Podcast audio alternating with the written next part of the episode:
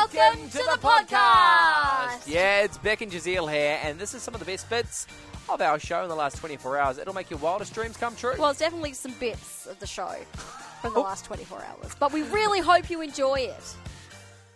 85 Mercy Me on my way, 11 minutes past 2 o'clock, Tuesday afternoon, and Radiothon Day 2, 2022. And my special guest in the studio this afternoon is Michael Chester, who is the co CEO of Uniting WA. Good afternoon, Michael. How are you going? Good afternoon, Lockie. Really a pleasure to be here again chatting it is with you. so good to have you back. And uh, we kind of met uh, a few months back during our amazing time, Heart for the Homeless. Um, we kind of connected and we ended up partnering together, 98.5 and Uniting, and a whole bunch of other organisations, including some of our station sponsors. It was just this beautiful coming together of all these groups. But uh, we'll probably touch on that a bit later. What I want to touch on, first of all, is Uniting WA, because you are a like minded organisation in bringing hope to lots of people in hopeless situations. Uh, tell us a bit about, uh, about what you do there at Uniting WA. Yeah, terrific. Thanks for that opportunity. Uh, we fly a little bit under the radar sometimes at Uniting WA, but Yes. um, that's uh, certainly not because the work that we're doing is not of value and, and bringing great outcomes for people. But our history here in WA goes right back to the early days of the colony, um, before the Uniting Church was formed, from the Methodists, the Congregationists, and the Presbyterians, and the work that they started 100 or 150 years ago in all sorts of areas to support people who were disadvantaged. Um, 16 years ago, a lot of those, um, the, the, the work of those congregations was brought together to form Uniting Care West. Yes. And three years ago, we rebranded to Uniting WA. And so we are the community services arm of the Uniting Church in Western Australia. Um, we operate uh, services to provide support to people with disability, people with chronic mel- uh, mental health conditions, children, families, financial well being services. We're a community housing provider. We support people who are reintegrating into the community after incarceration. And um, of course, uh, an area that um, 98.5 Sunshine FM listeners are familiar with, which is the services we provide to people who are experiencing homelessness. Yes, which is a huge one, of course. And, uh, you know, we are in a tough time economically in the state of the world that we're in. You must be seeing a bit of an increase at the moment in the demand on needs of, you know, hope basically, but also practical needs, you know, finance and food and all those sorts of things. Has that been pretty dramatic this year, the increase? Yeah, absolutely. And across a whole range of the services we provide. So I think people tend to think of the homelessness services as being the maybe the, the, the probably the most visible space for us, the people who are sleeping rough on the streets. So we can't forget that that's only about 10% of the people who are experiencing homelessness at any one time. And the reasons that people experience homelessness are varied, you know, mental health, um, the loss of a job, breakdown of a marriage, um, all those sorts of things that would lead to uh, them not having a home. Where we see it as other early indicators in terms of that economic impact right now is in our financial well-being services. People coming to financial counseling because they can't meet their mortgage payments; they're at risk of losing their home. People who are um, facing food insecurity because they're prioritizing their mortgage payments over food. Um, uh, families who are eh, facing increased stress um, around domestic violence and uh, you know financial matters leading to some of those issues. So there's indicators across a whole range of services that we provide about the impact of the um, rising inflation and cost of living at the moment. Yes, yes, lots of pressures coming from everywhere, and you know, bringing hope is something that can be done practically. It can be done verbally, even sometimes. And I guess that's you know one of the reasons we do Radiothon is because we need the, the finance to keep us going in bringing hope into every home. We do it in a, a bunch of different ways. Hey, Michael, uh, tell us a little bit more. Like we were talking earlier, how it's been really tough this last season. A lot of people uh, who would traditionally be okay, you know, being able to pay their bills and whatnot, but they're coming into those uh, times of financial hardship.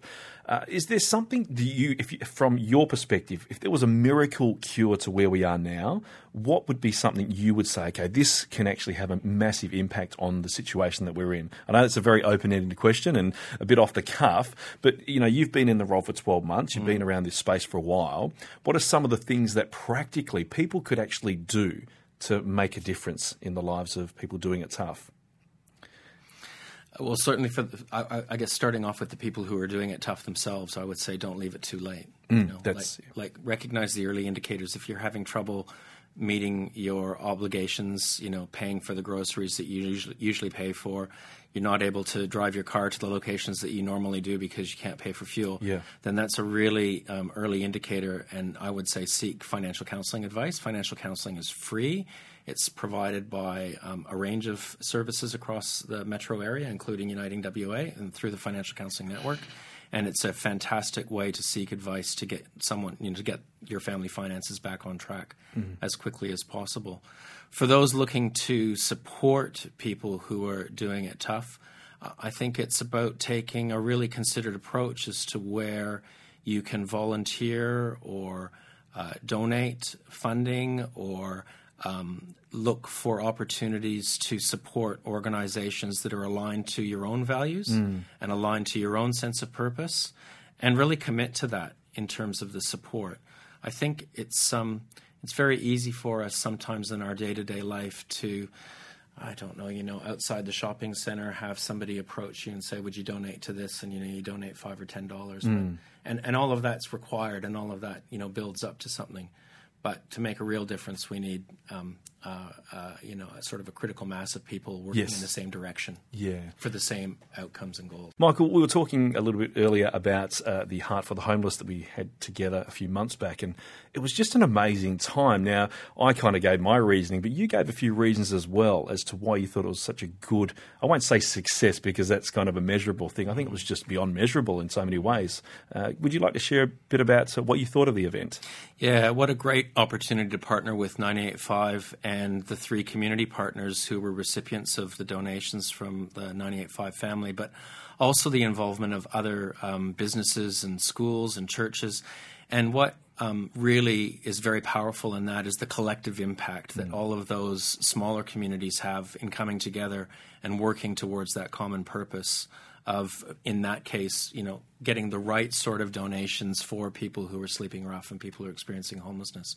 So for us at uniting wa it was incredibly powerful and rewarding and a very happy day to have this amazing um, room filled up at Uniting with all of these sleeping bags and blankets and toiletries and uh, clothing for the people that we support. And um, you know, at a logistics level, it's a lot easier for us to manage that sort of um, response to homelessness than it is if we get people showing up individually with you know a few bits and pieces that they've decided to give to us. So, with all due respect, those sorts of donations, it's that collective impact that really can, can make a massive difference. So good. And, you know, I keep going on about it, how bringing all these groups together, as you say, there's um, organisations such as yourselves, there's uh, some of our sponsors, there's local churches and local schools involved. And uh, we're already talking, we were talking, in fact, weeks after about how we could do it again next year. And, you know, not about being bigger or better, but just doing it more with more impact. I think that's the key. Um, so we're looking forward to whatever that looks like next year. Uh, in the meantime, such a great organisation. We love what you do. And as I say, we love partnering with you. What, uh, where can people go to learn a little bit more about Uniting WA? Yeah, absolutely. The uh, the website is the source of all truth for us, as it is for most organizations. So that's www.unitingwa.org.au. And um, we've uh, recently revamped the website to make it hopefully a, a lot um, clearer to navigate. Uh, as I said earlier, we do have quite a range of services that we provide to people who are disadvantaged and, and experiencing vulnerability. Um, but if you go on the website, you can find out about those different services and opportunities to support us in various ways and support the people that we support out there in the community. Fantastic. And I'm going to ask you, I'll put you on the spot again. As far as Radiothon goes, we're in this period where we are saying, hey, we need to get to $203,000 by the end of the week to keep us on air, keep bringing that hope. What would you say to people that are perhaps sitting on the cusp going, well, I don't know, but maybe I should give? How would you kind of, I guess, invite them to be a part of this supporting 98.5? Uh, supporting 98.5 for me is an act of kindness, not to the radio station, but to the people of Perth who listen to this radio station.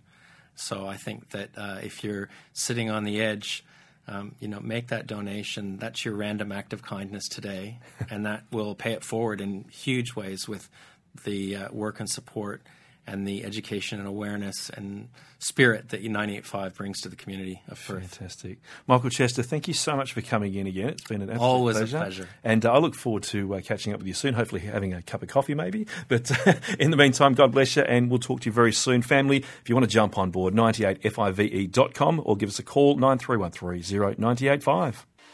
Whew, what a hoot that was. That was. Oh, I'm Yeah. tired just from listening to it. oh, I'm energized. Yeah. if you want more from The Drive Show, just visit 985.com and don't forget you can tune in live anytime for more of this great banter.